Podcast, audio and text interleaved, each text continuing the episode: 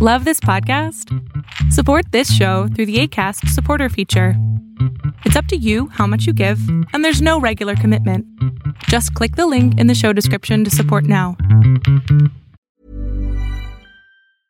I'm Sandra, and I'm just the professional your small business was looking for. But you didn't hire me because you didn't use LinkedIn jobs. LinkedIn has professionals you can't find anywhere else, including those who aren't actively looking for a new job but might be open to the perfect role, like me. In a given month, over 70% of LinkedIn users don't visit other leading job sites. So if you're not looking on LinkedIn, you'll miss out on great candidates like Sandra. Start hiring professionals like a professional. Post your free job on linkedin.com slash spoken today. Hey, I'm Ryan Reynolds. Recently, I asked Mint Mobile's legal team if big wireless companies are allowed to raise prices due to inflation. They said yes. And then when I asked if raising prices technically violates those onerous two-year contracts, they said, what the f*** are you talking about, you insane Hollywood ass? So to recap, we're cutting the price of Mint Unlimited from $30 a month to just $15 a month. Give it a try at mintmobile.com slash switch. $45 upfront for three months plus taxes and fees. Promo for new customers for limited time. Unlimited more than 40 gigabytes per month. Slows. Full terms at mintmobile.com.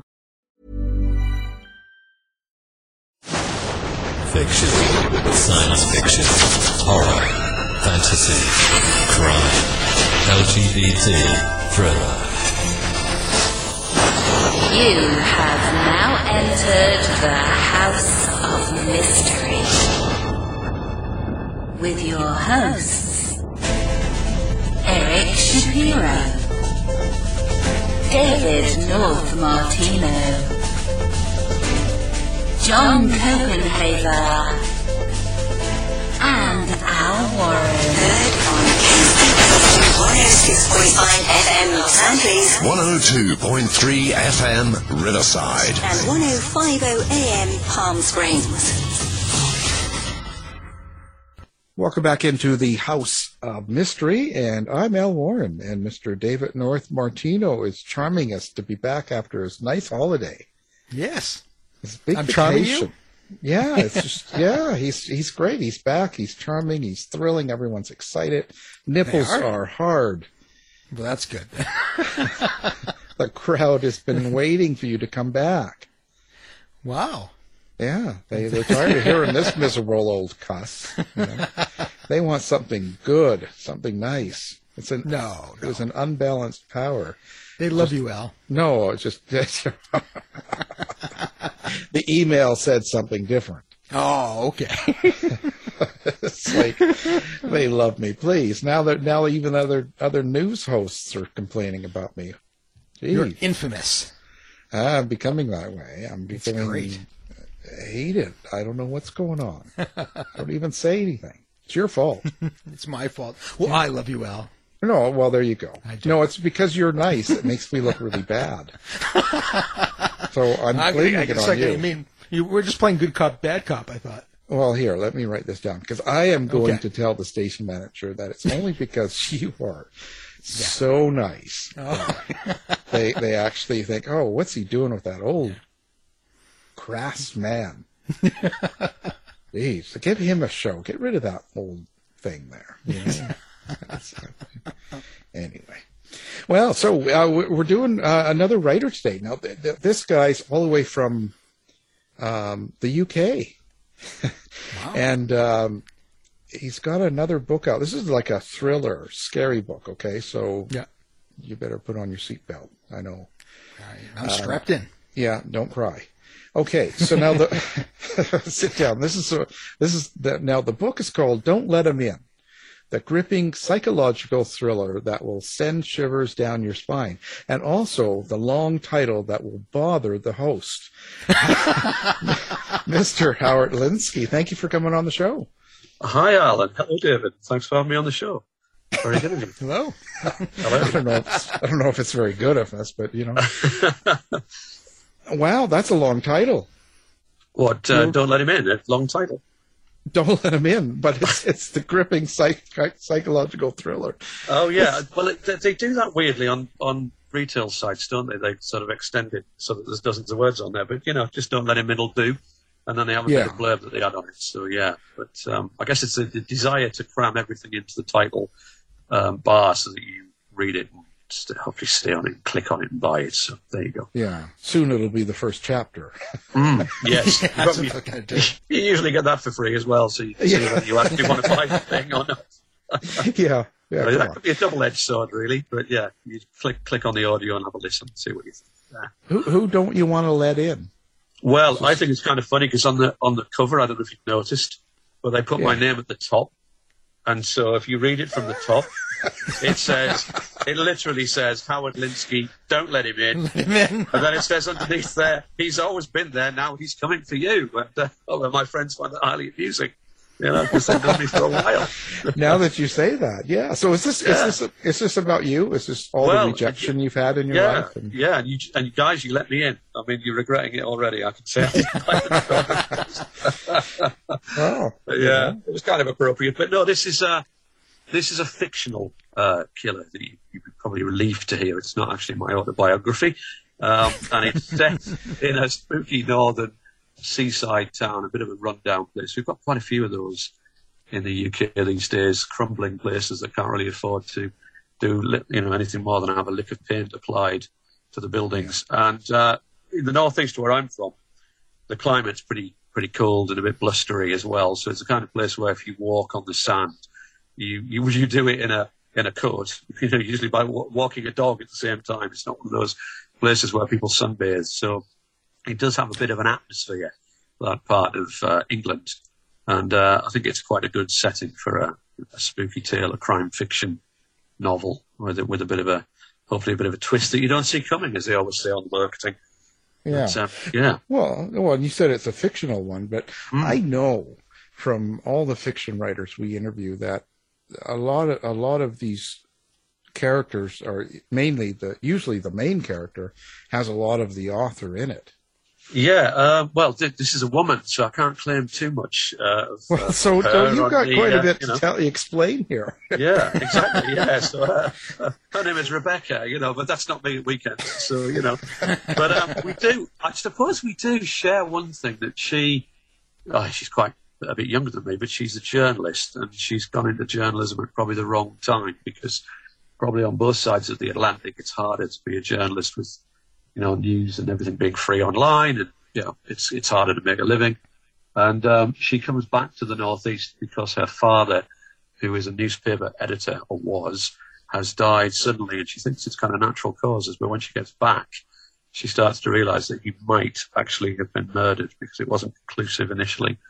Um, it looks like a, a you know fall, but it could have easily been that he was actually attacked, and uh, a bone in his neck was broken, which makes it look like it could be strangulation. So she's now alone in his spooky old house, sorting out his gear and trying to work out what he was investigating and why it might have got him killed. So yeah, so I've never done that personally, but I could easily Yeah. imagine it. So, Not yeah, that you're but going to admit to, anyway. That's uh, true. That's true. Yes. So this is one of your standalone books. Now you you are more into writing series, aren't you?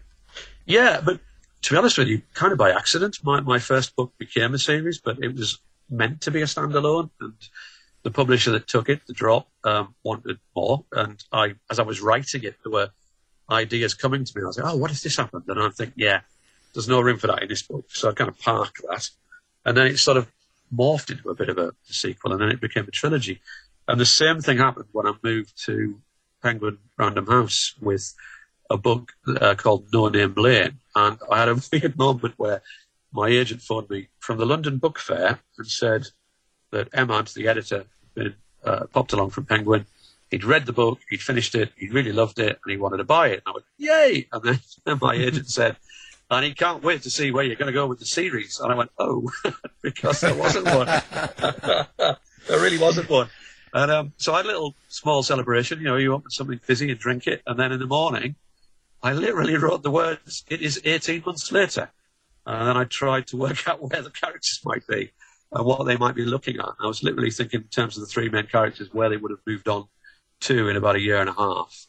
And then as I wrote bits, I started to get the idea for another book, and there have been four in that series. And uh, yeah, uh, but but don't let him in is going to be a standalone because the character is literally investigating the death of her own father, and she's not really a detective or a PI, or you know, she's not in the police, and she's she's a journalist who just wants to be a journalist and happens to get caught up in something because it affected her own father.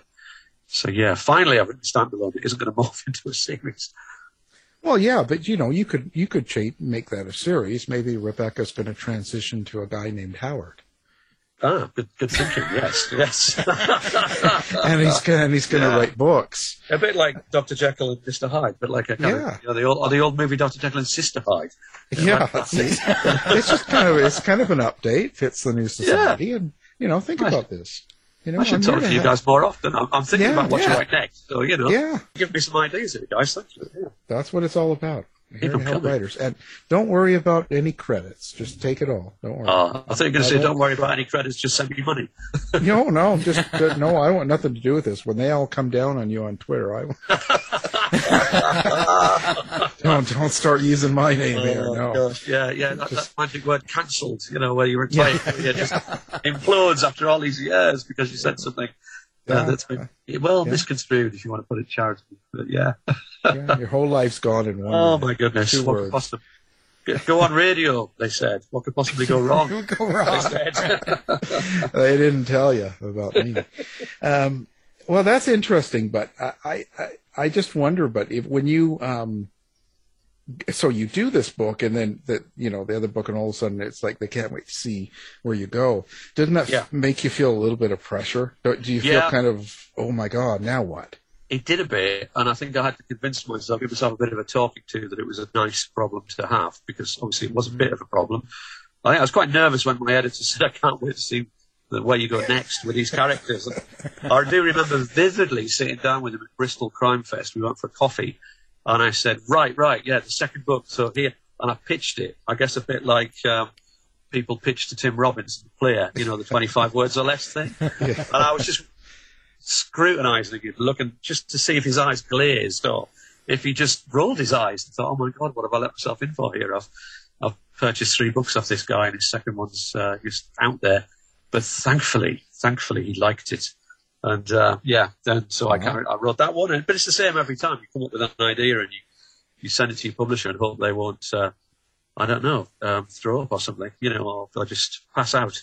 Um, But if they, you know, if they like it, and I try and come up with something that you know, is, is a bit different. hasn't hasn't hopefully been done before, um, or at least if it has. I mean, obviously, lots of crime stories follow the theme of either a body being found or someone's gone missing, or you know, we're not we're not sure quite what's happened, but it's hard to be wholly original. I like to try and deliver it a little, a little bit of a, a different way if I can. Well, you should write a crime when no murder happens. Yeah, there you go. Well, sometimes It's called a the drama. crime is the, the crime is there was no crime. Yeah, Yeah, the only- the crime the was crime you bought this book to- and there's no there's no Yeah. crime. The crime So- was me trying to defraud the readers into believing there was actually a murder in here, and they parted with you know seven pounds ninety nine over here, Yeah. or whatever it, uh, whatever it is these days. Yeah, gosh, yeah, that would be original. You couldn't really fault it. I mean, I do like sometimes to kind of say, well, someone's disappeared and we don't know if they've run off or been killed or if they've been, you know, trapped, captured. Um, so they're still hostage, maybe. So yeah, you, you don't always know that there's a, a death there, but uh, I suppose you pick up crime fiction. It, it's fairly implicit that bad things happen. Uh, you know, sometimes to good people. But uh, yeah, it's but it's fun to write because with crime, at least you have a beginning, a middle, and an end. So we sort of joke about literary fiction. I don't know if you call it that over in the in the US, but over here we, we, we get looked down on by literary fiction writers who think we're they call us they call us genre writers. Yeah. Genre, it was just a genre writer. And, Yeah. uh, uh, but but at least we have an end to our stories. You know, they don't just ramble on. So you know, It's the best type of fiction. it is. Yeah, I think so. That's right. You also you get to create characters that hopefully you care about, and hopefully the readers will care about. And then just as people are starting to like them, you chuck massive problems at them, like you know, someone's dead or someone's gone missing, or there's a there's a ticking clock and they have to solve a problem, or terrible things happen. And I think it's quite nice to put characters under the kind of pressure that readers would go, you know, root root for them over. And yeah, it's not a bad uh, genre to write in. Yeah, it's much more exciting. Yeah, You know, it seems you know you were, you were talking about um, uh, the publisher and, and wanting wanting the series. It almost seems like Yeah. publishers today really want uh, that book to uh, not be a standalone, but uh, be able to be morphed into a series and Yeah, you get it. I think there's a there's a weird at the moment. There's a bit of a a, a, moving away from that actually because when I oh started with Penguin Stone was eight years ago when I first signed up for, for the first novel, and then it really was you know if you can get some characters and stuff, the characters in that series that's great. And then a few books in, um, I was going to write one that potentially featured those same characters, and it was a book that became uh, Alice is Missing. And my editor said, actually, at the moment, we're finding it harder to get books into some of the bigger stores when it's number four in the series, when it's number five of the series. And what's happened over in this country, we have wow supermarkets, which, from an American perspective, you would think they were dwarf markets. They're still small. They're not as big as the shops you guys have, but they sell everything. So they they used to just sell food and and drink items or whatever, but now they sell clothes, they sell um, you know music, they sell electrical goods, and they also sell books. And it's a bit of a, you know a positive if you get into those stores, but they don't have a bookshop full of stock. They just have like a shelf or a, or a um, you know a few shelves. So they'll only take 24 titles a month, sometimes 12 titles if they're smaller ones. And to get one of those slots is quite coveted. And yeah, if you pitch them number five in the series, unless you're a stellar name, a big name, then they're probably going to go, well, yeah, but we didn't sell the first three or the first four. Or... So yeah, so standalones are back in vogue a bit. Yeah.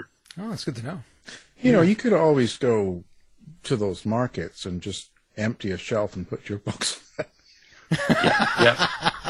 I, uh, I, I've often, I've often fantasized about that, to be honest. And we, we all, we all do the thing where we walk into a bookshop when we see our, see our books with the spines facing out, and we just look around, no one's looking, so we slide it out to the shelf and turn it face forward so that it grabs the eye. You know, I, I think all of us authors would admit to doing that. Oh, So, I yeah. do much worse than that. I pour coffee in all the ones beside me. I go, Oh, I go. out. you- They they kick me out of this. The, you know, they don't. You stand in. there, you stand there Yeah. all day, and as they slide out with the books out, you just go, nah, don't, I've read that, it's terrible. Don't, don't bother. No. Yeah, Yeah. Yeah. You know, Oh, try the- yeah, try the you- other one. Yeah. you've seen me. Yeah, that's what I. That's what I do. You're the That's- guy on the CCTV on that YouTube channel, aren't you? Yeah, Yeah. the one who's Yeah, that's all I. That's there all I day. do. It's like, oh, you don't want to read that one. Oh my god. You know. Oh, yeah, yeah. But I yeah, these um, but in, but in the UK, these supermarket slots that I mentioned are more coveted than the Booker Prize. You know, I mean, we, it's it's you really want to be in these places because people people apparently buy books on impulse while they're buying groceries. I mean, I'm a, I'm a browser. I like to go to bookstores and you know, spend ages and look at things and occasionally come out with books that I probably will you know struggle to find the time to read. But uh, seemingly, people occasionally buy groceries on a Friday and uh, put a book in the trolley. Yeah, all that stuff does. But you know, I don't. I don't Yeah. know how much they read it. I think they just like to buy all those whim things by the by the cash till when they're waiting. Yeah, you're probably right. Yeah, yeah, and also that's why it's important to have these little strap lines on there and so shout lines as they call them in publishing, so that at least you um, get across what you're, you know, what you're selling, what you're writing about. yeah, yeah. It's crazy, but uh, yeah, I spend a lot of time putting my books in all those stores. Good man. Man, I just don't make any money from it. That's it. Uh, But they might buy the next one up. They like the first one, they might Yeah. buy the next one. Look at all those authors on Kindle who used to give the first book away and hope that you bought the second one. So yeah. And they're all working at the drive-through. Come on, you know? yeah. come on, that doesn't work. I mean, you get, you're giving away something Oh. nobody that they don't want. So what's the oh point? gosh, yeah. right? um, but uh, remember, all hate mail goes to, goes to Dave now that he's Yes. back. It's not about me, right? See, now you can see why they hate me and like him. Um, well, so I, where does where does where does it come from? But you just say when the ideal comes, you're just sitting there and you kind of wrap. it. Do you just have this wild imagination, or do you have dreams? Yeah, I think I think I do. I think I have a weird brain, and I, I don't know if all writers are like. I mean, I know a lot of authors, and I think we're all a little bit similar. But I think one of the things that authors do is even mundane situations. We sit there and we go, "Oh, what if? You know, what what, if suddenly this happened? What if that woman up there playing with that child suddenly got grabbed by a man? Or what if, uh, you know, somebody marched in here and started shooting a gun or whatever? Um, so, you know, I think our brains are always uh, ticking over. And I think I saw somebody explaining that being an author is a bit like having 50 odd um, tabs open on the internet, but they're all open at once at the same time and they're all whirring around. And, and you know, even when you're not writing, you're writing, kind of writing in your head. And, uh, and I usually start with just like a germ of an idea. Um, and this, but don't let him in, that idea was that my, you know, my hero, heroine, whatever you wish to, protagonist, I suppose is the neutral phrase, you know, she has to come home because her dad dies and she tidies up his estate. And uh, lots of us have to go through that. But in this case, she finds something pretty sinister. And that sinister thing was he didn't die naturally. He was, he was murdered. And that, that became the start of that. And then what I need to do then is I always have to have an ending in my mind because I can't be one of those writers who just writes a book and says, "Oh, I have no idea how it's going to end." Like, really? What if you get to like eighty thousand words and you've got no idea how to wrap this up? I, I just I admire them, but I'm also like, how can you do that? So, and then my job is having settled on a hopefully a very good ending and a, and a good hook at the start. The challenge is how do I get you guys to keep reading once you're past that opening chapter, and you know I've got to throw in all sorts of things to keep you guessing, and uh, you know, they're all red herrings and things that make you want to go, oh, oh, what was that? A little drip feed of information there. And, you know, I want to know a bit more about that guy's mysterious backstory or whatever. Um, just so you, you keep with me all the way through till the, the 90,000 word mark or whatever it happens to be. Well, you There could you just stop writing at 80,000 words. You don't even have to have an ending. Just stop writing. There are some writers who have done that. You go, yeah, I mean, I've, I've read books that have petered out. Clearly, they had no idea how to end the thing. You know? and, I, and I, I guess they get around that by calling it literary fiction. You know, Yeah, just, I don't know what to say now. you Yeah. know? yeah, it's like, what do I Yeah. write now? Hmm. Can you imagine how dissatisfied if it just ended, but didn't actually end? If you said, it was just like, yeah. And he went off and he still hadn't solved the crime. But you know, that's life. Sometimes the crime doesn't get solved. And, uh, Yeah, yeah, the murderer's it. still out there. And there's no justice for the grieving. Yeah, you can have a little epilogue. Just get over it, okay? Yeah, don't have an ending. Get over it. Look, it says on the cover the most realistic crime novel you'll ever read, and it is. It's Yeah. just- no, there was there was lots of boring investigation work that went on for weeks, and then ultimately they went, "Oh, we've got no leads and uh, no suspects." And yeah, other oh things well, to deal with? You know? yeah, got to get on the next case. Yeah, Yeah. There you go. We've invented a new genre, gentlemen. Yeah. Boring crime fiction. the, un- the unfinished boring book. Know, the the unsolved trilogy. So yeah. So now, are you hearing voices and stuff, or do you see pictures? Like, how do you how do you experience this whole situation? Uh, well, I don't. I, I've all my life I've been a very big film fan. Uh, I mean, I, I do read. I like reading novels, but that was a lot of crime writers that I know. They always talk about books they grew up reading, and I did a bit of that. But mostly for me, it was you know I know I know every line of The Godfather virtually, and that, that kind of thing. That influenced me more than reading novels. So I still talk about uh, well, I need to sit down and I need to write that scene where this happens. So I see it as a scene. I don't know if the writers think of chapters or, or the way they describe it, but I see it cinematically. And my first books were optioned for film, although they never actually were turned into film, but they were optioned by the producer of the Harry Potter films, of all people. So that was pretty amazing. That's because he- he didn't have an ending. That's it. He wanted to just add an ending. He was so frustrated. it involved wands and everything. It's, uh, yeah, but he but he did comment that it seemed cinematic. He sort of he thought it would be naturally something you turn into either a movie or a TV series. And I did comment that it's probably because I was very into movies when I was growing up. So, um, and I, and I still try and watch you know movies whenever I can. I mean, not every single day, but ideally, I'd like to sit down and watch a movie. And I don't steal from those films, but they stimulate other ideas. So I'll watch something and go, well, what if, know, what if that happened instead? Or what if the character was very different and it went off in a different direction? I'm also one of those very annoying people who tries to say the line of dialogue before it's uttered. And if I get it right, my wife kind of wants to hurl things at me. You know, I don't know if you guys ever do that. so, but you know, she go, how did you know that? And I go, well, that's because that's the line I would have written. You know, it just seemed obvious to me, those exact words. so, yeah, causes a bit of friction, but you know, Yeah. Wow. You know, Can you do? it's bound to happen. Yeah. yeah. Well, you can you can see all the strings and the trapdoors and the way writers uh, create create the story.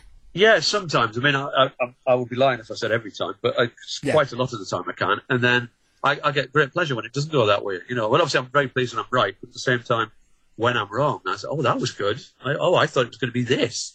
And um, yeah, it's it's good to be, you know, um, sidestepped a little bit by somebody else's clever writing. So when that happens, it's a joy. Yeah.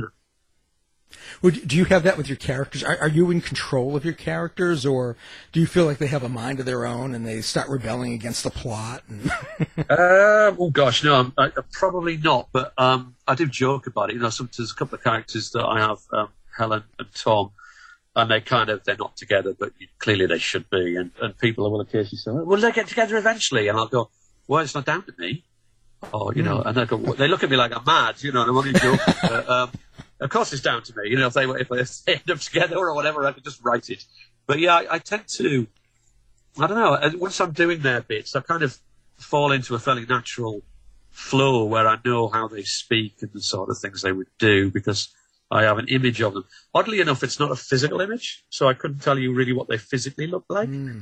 And I'm a lot. I mean, not all authors do this, but but I know others that do this where someone will say to them, "Oh, I saw the guy playing this particular character on TV, and it, that's not how I saw the guy. You know, he's he doesn't look like that." And the authors, I've been there where the author's gone, "Well, I didn't, I didn't physically describe him. I didn't say how tall he was, or whether he had dark hair or blonde hair or whatever." Because I, I always find that the, the kind of dull bit, you know, like you know the the, the, the idea that you take the dull bits out. Um, Yeah. Hitchcock Hitchcock said that cinema is life, the film is life with the the dull bits cut out, which I thought was a lovely um, phrase. And and I try not to do the.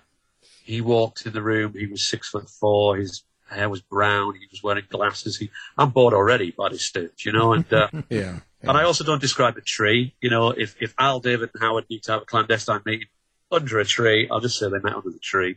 I won't be describing the leaves for half a page, you know, and uh, they how the light caught the bark or whatever. It's not, it's not really me. I, I quite admire that writing if I see it done well by other people, I'm just like, well, that's no. why you're just a genre writer. Yes, that's it. yeah, yeah, exactly. Oh, hey, do you know? Do you know what? Chief? Well, I didn't- I don't really. I always laugh about it anyway. It doesn't bother me too much. But um, Raymond Chandler apparently got really upset because people used to describe him as a mystery writer, just a mystery writer. And I thought, well, that's I'm in very good company then. Call me that. Absolutely. Well, at least you get called a writer. I mean, Exactly. Yes. I get called other things. Sometimes. I get that right. Yes. Do you? Well, it's funny. Do you? So you don't? You don't actually have this all outlined. You're not sitting there and you outline the whole story in the book and what the characters No, are. And no, not really. So I'll, not I'll have really. an idea. It, it's sort of like putting a jigsaw together, I guess. Or uh, um, you know that daft. Uh, I don't know if you have this expression where, where you guys are, but we, if we say something's really complicated, we'll say it's like peeling back the layers of an onion. Yeah. And sometimes I think writing a book is a bit like assembling an onion. It's very like there's loads and loads of layers of it, and I, I will kind of assemble it in a bizarre way. I don't write chronologically. So I should write at the start of the book and just keep going till the end, but I don't. And I'll wake up one day and go, right, I'm going to write that scene. You know, I'll, I'll do that scene today where David and Alan, how I discuss murdering someone while sitting in a bar or whatever, because I'm in the mood to write that scene. And then I'll write other stuff, and then I'll realize it's all in the wrong order, literally in the wrong order. So I'll have to kind of cu- copy and, well, cut and paste those bits into the right order, and then there's an awful lot of joining up to do. God, I have no idea why I do it that way. It, it seems to be not a very logical way to write a book because it does cause problems further down the line. You are a bit confused. However, it seems to work that I just want to write the bit I want to write, so I'll write that bit. Um, and some things I'll put off for weeks because I'm not too keen on writing that particular scene, uh, either because I think it'll be too hard work or I just can't quite work it out yet. And then one day I'll sit down and do it. And uh, but yeah, putting it all back in the, in the right order is when I kick myself and think next time I won't do it like this. but but I always do. I don't know why. Strange brain, I guess, guys. Yeah. Yeah, well, it's just you go. whenever you're sober, you get the mood to write. Yes, I tried writing drunk once. I did. so, you know. That's the best seller, right? That's Yeah. Oh gosh, can you imagine? Yeah. yeah. Ryan Reynolds here from Mint Mobile. With the price of just about everything going up during inflation, we thought we'd bring our prices down.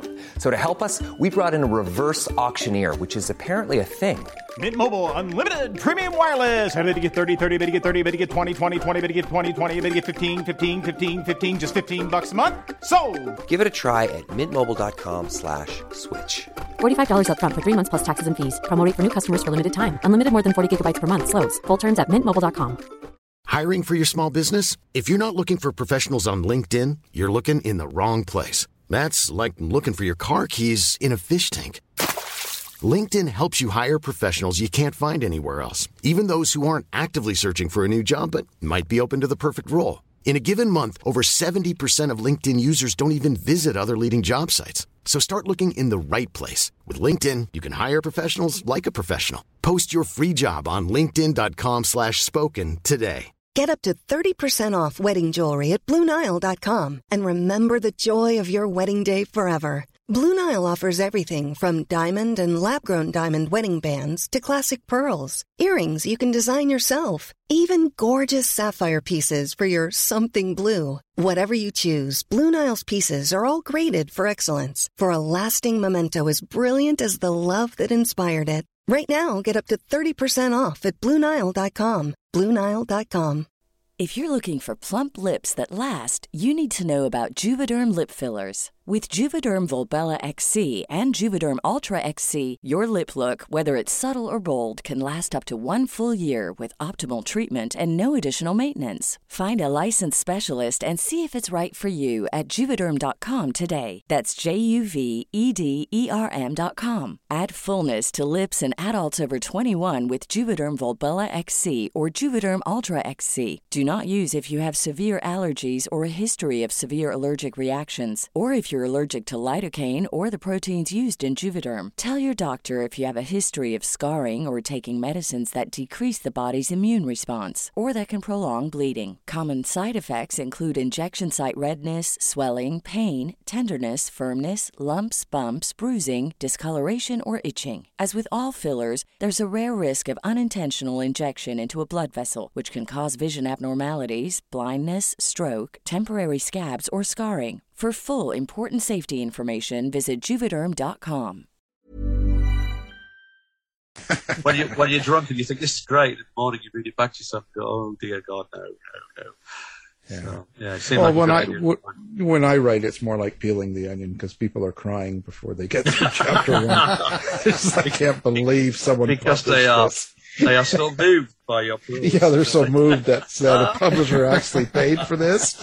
My God, it's the last time I pick up a book in a shopping market. Well, it, it's probably my publisher crying when they read. No, no, no. You're the real writer. Oh, dear. No. Do you, did you? So you don't plan it; it just falls into place, and yeah, comes so I do. I do a little bit of planning. So what I try to do is um, uh, something I used to hate when I had day jobs is using those Excel spreadsheet things. You know, because frankly Oh. they're tedious and boring and they involve maths.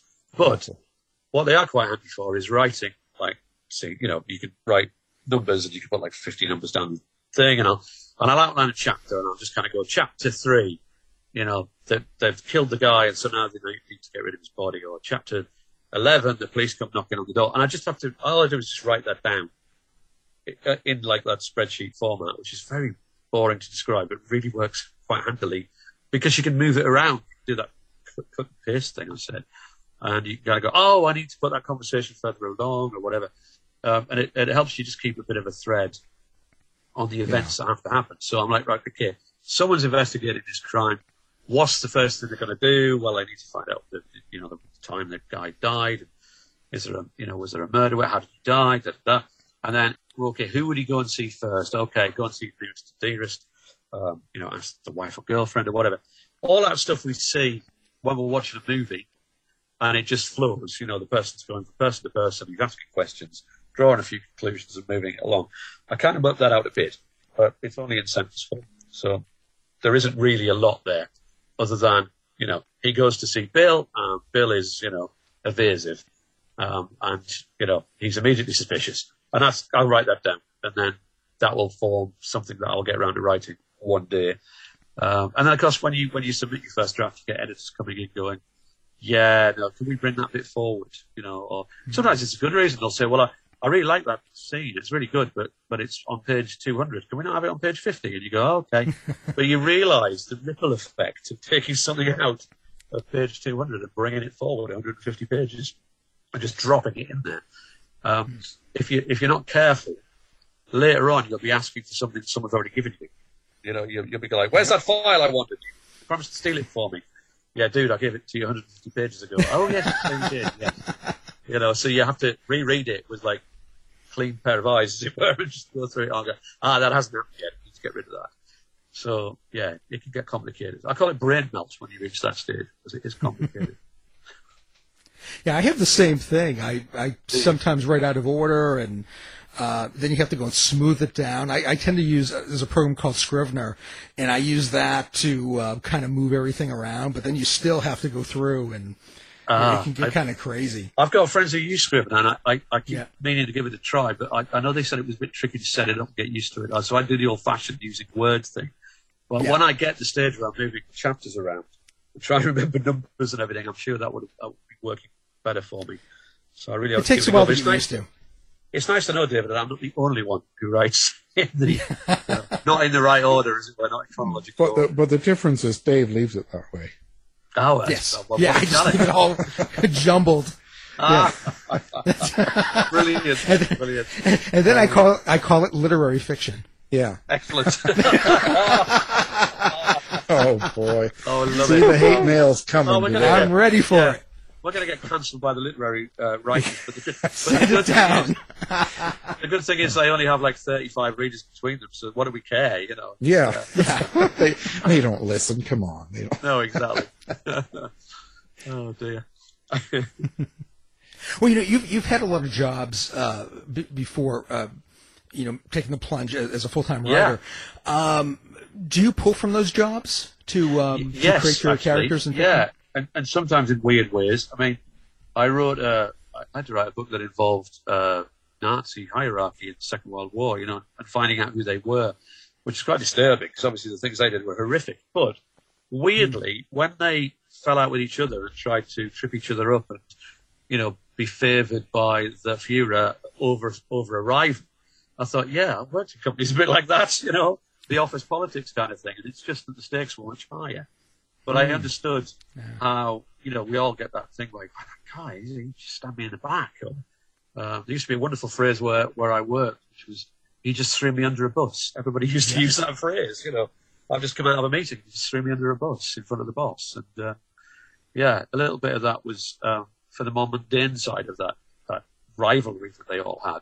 I could see that. And also, um, in terms of silly comments or, or uh, maybe it's a dialogue that I kind of uh, pinch a little bit, twist. Hmm. It can date back to years ago when I was a barman, because you know it's a great education being a barman for a while. I mean, I, I did it all the way through college for a year full time while I was trying to get a good job, and you know the stories that you tell each other um, as bar staff, and the stories the customers tell you.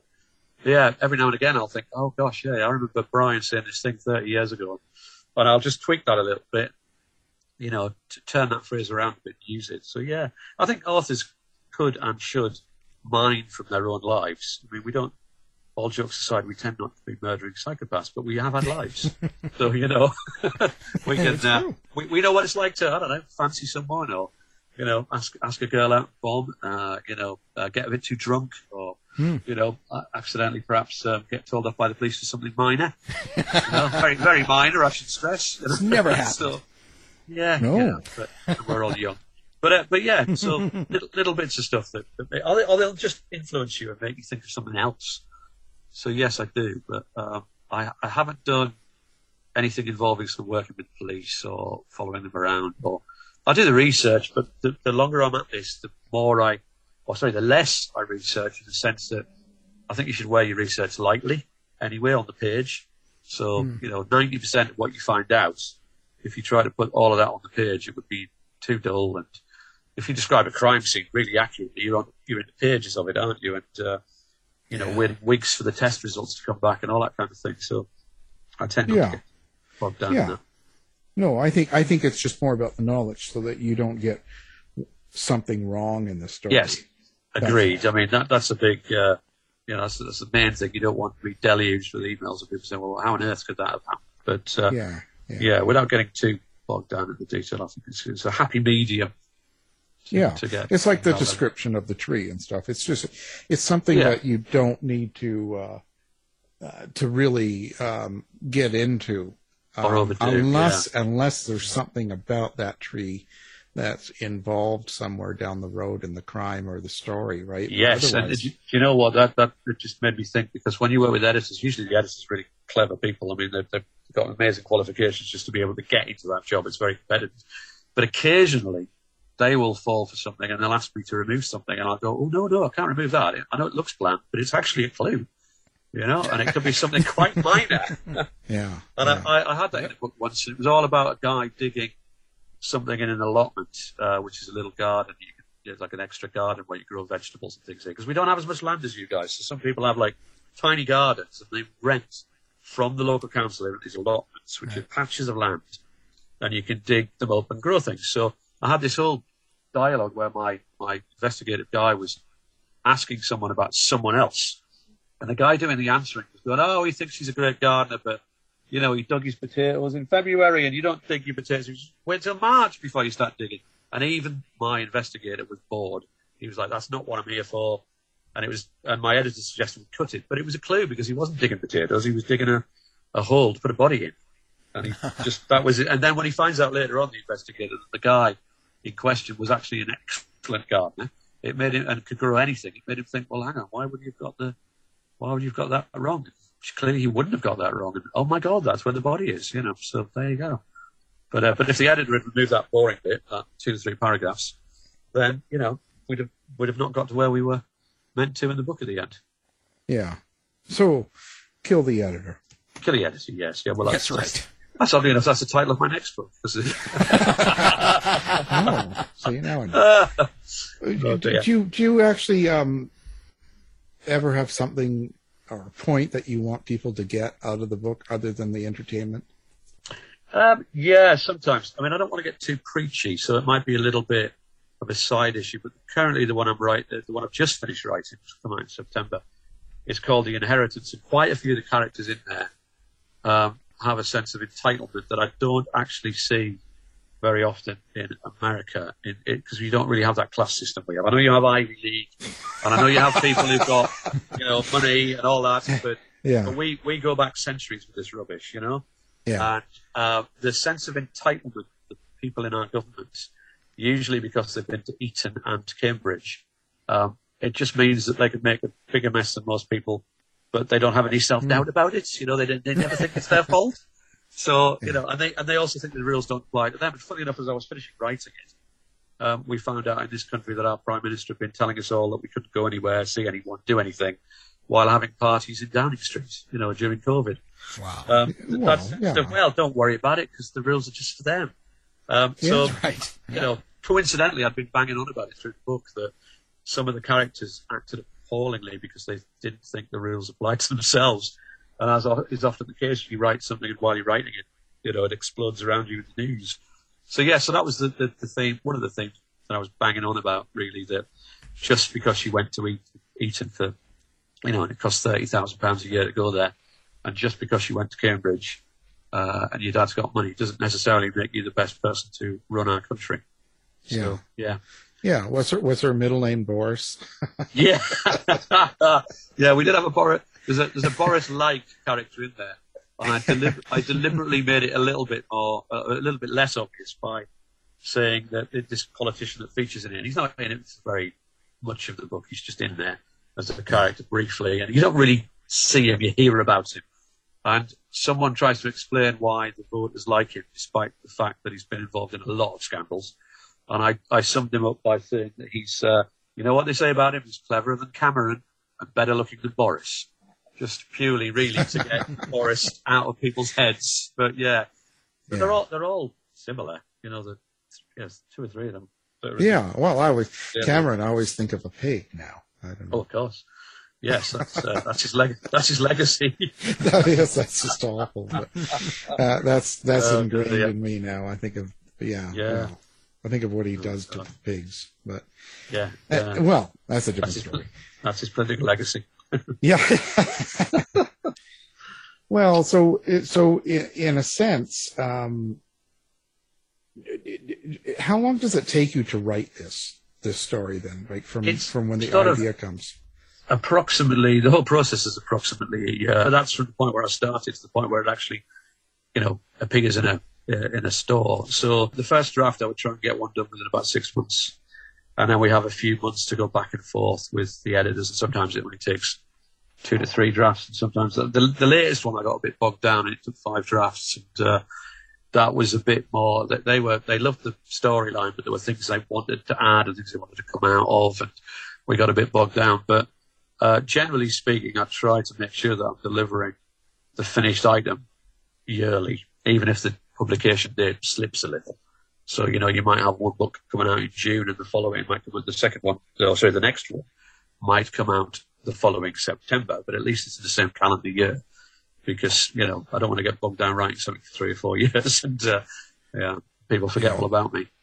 Well, plus, don't you don't you get caught up in it? Like if you try to um, over edit or over correct and keep on changing things, you could you can Yeah. kind of overdo it. You know. I mean, you can, I think, and I try. I'm always torn because I try to be, uh, you know, jokes aside, I try to be a nice person to work with. I try and not be one of those guys who throws his toys out of the pram just because someone wants to change a few sentences. But because at some point you have to fight a little bit to keep the things you believe in, and you, you know, I try and do it politely, but you can go back and forth a bit on that, and, and it can be a bit frustrating. But as long as it's mostly what you wanted to write, um, and still kind of 90% you, then I'm, I'm all right about it. It's just every now and again you've got to kind of go, no, no, I really want to keep that. Um, Sometimes it's a scene you really care about. And, you know, there was a there was a couple of things that I sort of kicked back on on the, on the current one that I've just finished writing, and they're fine about it in the end. I think they just the good thing is that everybody's trying to produce the same thing, which is the best book you can. So I never question anybody's motives for saying, "Oh, you know, chapter eleven, do we need it?" Uh, you know, immediately I might say, "Well, yes, we damn well do need that because it took me a week to write it, and I really like it." But then I, I try and, you know, walk around the block, come back, look at it, go, actually, do we need chapter 11? Maybe we do need to cut bits of it. Uh, maybe I can rephrase it a bit. And you end up with a compromise, maybe, where you keep that chapter, but you cut little bits of what they thought perhaps didn't add any value to the story. So, yeah, it works a bit like that, really. Bit, bit of toing and throwing. Jeez, I'm a drama queen. I throw, I break every glass in the house if, if an editor says we're not, we oh, can't put that in there. I'm just, oh my god. Then I'm devastated. I go, to, I have to go to a rest unit for a month, and you know, I'm hard to work with. I'm terrible. I'm just, I'm, I'm just visualizing the rest unit. Does it involve alcohol or is it, you know? high maintenance. is that the name of your local bar? I have to go to the Yeah, yeah, it's just terrible. You know, they're like, no, we don't Oh, want to work with him, please. Oh, You know, crikey, yeah. Well, Yeah, I, I, I try to be. I try to be a pleasure to work with, but obviously we all care, don't we? And, uh, you know, occasionally someone will say, you know, they, for example, they might they might want to change the title or whatever. And if they, you know, you think, oh, please send me a good one then, because if you're, so they might say. So I had one book that I was going to call the uh, the Chameleon, but it, again, well, weirdly. I mentioned it again. There was a literary fiction book coming out the following year that was called The Chameleon, I think. And so they said, "Oh, we can't call it that," and uh, and we ended up with a, a a good title. But I think, you know, from memory, sometimes the publishers they always say the same thing when they send something. They send you the cover, uh, the design, and the title, and uh, the shout line underneath the, the title. And you read the before you open it, you read their email that says basically something along the lines of, you know, we've, we've you know we've been looking at this, and all of us agree that it looks fantastic, and really, really hope you like it. And I, I, I think that's kind of code for, oh, please like this, because we've been working really hard on it. and if you don't like it, we're back to the drawing board. So I always really, really want to like them. And, it, and I've been very lucky, nearly always I do. But occasionally I go, oh, oh, actually, that title that you all dreamed up together, it doesn't really make me think of a crime book, even, let alone. So, so you, you've got to politely go back and say, look, uh, sorry, but can we have another look at this and uh, try something else? Uh, I do it politely, so, you know, hopefully they don't hate me. Fingers crossed. Well, I mean, you do it. Uh, but do you worry? Um, because recently I had a, a little run in with one of these publishers uh, about um, using certain terms, certain phrases, Oh, yeah. and I and I know Yeah. I used ghetto, for instance, and and uh, All right. they're like, well, couldn't we call it working class neighborhood? And and um, the problem for me was I was writing it was it's a it's a true crime, so it's a Yeah. real story, and it's what one person said to another. They they called it. Ah. So I'm thinking, well, I don't really want to change their language because it's personal. It's really you're getting to know who this Yeah, yeah, person is. It's real. It's not made up.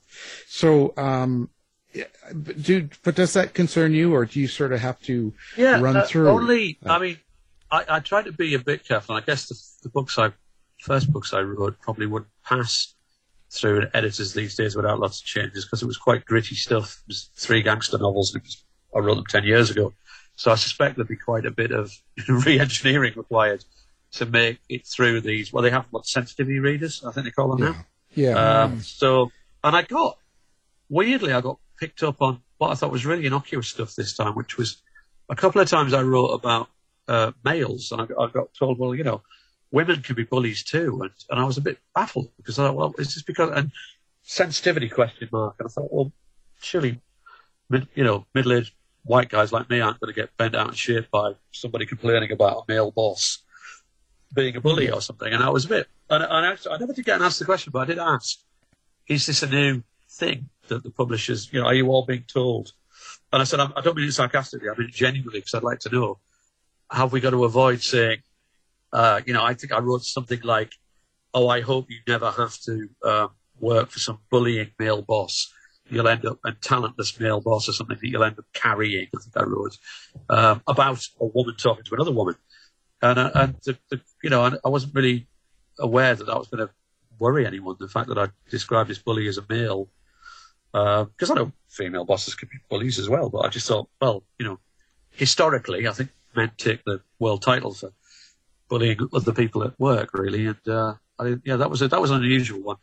But yeah, I suppose I'm a little bit self censored as such, but you're just aware that the world has turned a little bit. So even if you're writing something ironically, then you know people can still get upset. I mean, my my uh, protagonist of my first three books was not a good guy. The only reason you would like him is that he was slightly less appalling than the people around him because he was he worked in organised crime. So he's obviously not going to be a nice guy. I didn't want to write him like that. Um, but you know, I, I, he isn't me, if you see what I mean. So when I when it, when I'm writing his thoughts, they're not my thoughts. But I suspect these days, a lot of his thoughts would have been edited out. Some of his thoughts on women, he was a little bit bordering on misogynistic, I suppose, or a bit dismissive. But I, I was I was writing about a guy who every day faced possible death, injury, or arrest, and he was dating someone who was a normal woman with a normal career. And I, thought, well, when she comes home and moans about her day, he's not going to go, oh, darling, come here, I'll buy you a glass of wine. He's just going to be in his head. He's going to be like, oh, God, you think you've got problems? That probably made him sound a bit misogynistic, but it wasn't the intention to make him like a woman hater. It was just, I didn't think he'd be very tolerant because he's not a nice guy. But I suspect Yeah. I probably wouldn't, I probably would be asked to cut some of that these days, I guess. Yeah, it's not. The world has changed, know. Yeah, you're triggering people. Correct, yes. yeah. Yeah. I'm going to drive off the road if I'm listening to your book. people like you, you know, Howard Linskey, don't let him in. Don't. Oh, don't let yes, him- exactly. You see, I mean, they, they can't say I didn't warn them. So, you know. don't let him in. It's not pretty. Yeah, He's, exactly. you know, you Exactly. think you got problems, lady. Exactly. Yeah, yeah. But I, th- I, yeah, if you're facing any kind of horrific, you know, I mean, I don't suppose police officers and firefighters are very tolerant of guys who go, you would not believe what my boss said today, you know? So they'd be like, Yeah. well, dude, get over it, you know? But, yeah. uh, he didn't like my hair. yeah, I know. He looked at me in a funny way, as they say over here, you know? so he gave me such a look, you know? Yeah, he was Yeah, undressing really, me with his eyes. Yeah, I was actually, I was actually on fire earlier, but you know, and I mean, literally, not metaphorically, uh, would the firefighters would be saying, wouldn't they? And uh, you're worried about someone giving you a hard stare. You know? Yeah. So, Yeah. yeah. But, hey, He was holding his hose in a certain. oh, More hate mail. This is a hateful show, I tell you. This is well, you know, well, someone's got to do can I it, right? I like I like hanging out with you guys, but obviously it's career ending for me by the sound. Yeah, yeah. Well, you know, when in doubt, come on the show. We, we either we make you or break you. Break you. we should change the name of the show. Make Can you I, or break just. Break you. can I just ask, have you made anyone, or have you just broken everyone? Yeah, we've pretty much broken everyone. no, that's just about that's the truth. Oh, it, you know. dear. There's, Oh, there's dear. been a few people that made it, but they uh, ended up in a nut house. So Oh, fair enough. Yeah. Un- unfair word. Beep, beep. Oh yeah, yeah. Oh yeah. Yeah, careful. Yeah, allowed to say yeah. that. And it's like, no, it was a house that sells peanuts. Not, Yes, exactly. You know, Yeah. It's like when I say cock, they say you can't say that, and I'm talking about a chicken. A chicken, yeah, yeah, yeah. Yeah, they still they don't believe me. You know. I Oh, oh well. lot. Yeah. Oh well. Well, um, so uh, and now you know social media and stuff. Do you like do you like reviews? Do you like the new world? Do you like this whole internet? And Uh, do you have website? Do you have social media? Yeah, I mean it's mixed really. I So uh, the things I do like, I've got a website, and that's really good because I can get all the books on there, and uh, I don't bang on about me too much. There's a little bit about me, obviously background wise, but all the books are there, so you can see those. And that's very handy. Um, obviously, it's useful that with the internet you can order things online. So a book's literal shelf life in this country would be you know, weeks, possibly months, unless it's a big hit. So after a while, the easiest place to get it is to go online and shop that way. Social media, um, I quite like being on Facebook because I, I like the interaction with friends, but I also am able to tell someone that I'm going to go and do a signing in Newcastle to launch the new book, and immediately 1,500 people will see that. So that's kind of handy. It doesn't mean they're all going to turn up, but some will. Um, so that's useful. Twitter, I like less because it doesn't feel like a conversation, whereas on Facebook, you you interact with people. And Instagram, if you went on there, you'd see the cover of Alice Teale is Missing, which is at least two years old. Because I went on there and I just didn't really get it. You know, I'm like, I'm, I'm sort of feel like I'm shouting into the the, the, the ether. And the, the, if there's anyone out there, you know, I think I connected to about 40 people on Instagram and posted the cover of an old book, uh, you know, when, when it was, wasn't when it wasn't old.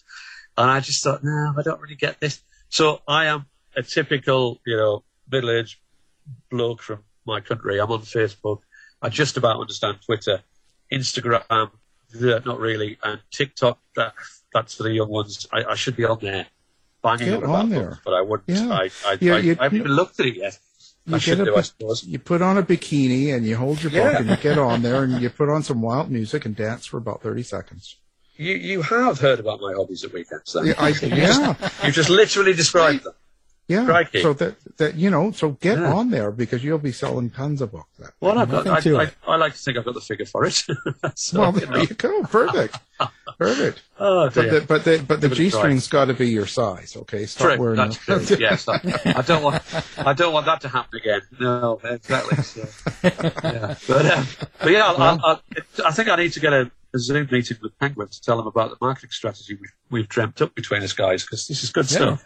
Yeah, this You know, is. gonna- I mean, uh, I'm hip. We're going to write happening. mysteries that don't end, which is great. You know, no Yeah. resolution whatsoever. Uh, Yeah. You know, literary fiction crime novels that never end. Yeah. And, and it's just about the detective having a bit of a midlife crisis in his head. So yeah, Yeah.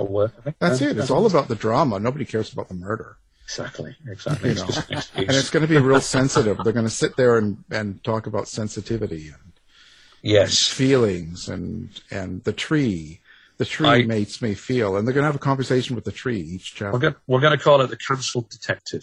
Yeah, And, you know, so- detective. That's he said the wrong thing on social media, and now he's out in the wilderness. He's, you know, he's solving cases on his own because his boss is appalled. He said the wrong thing on Twitter.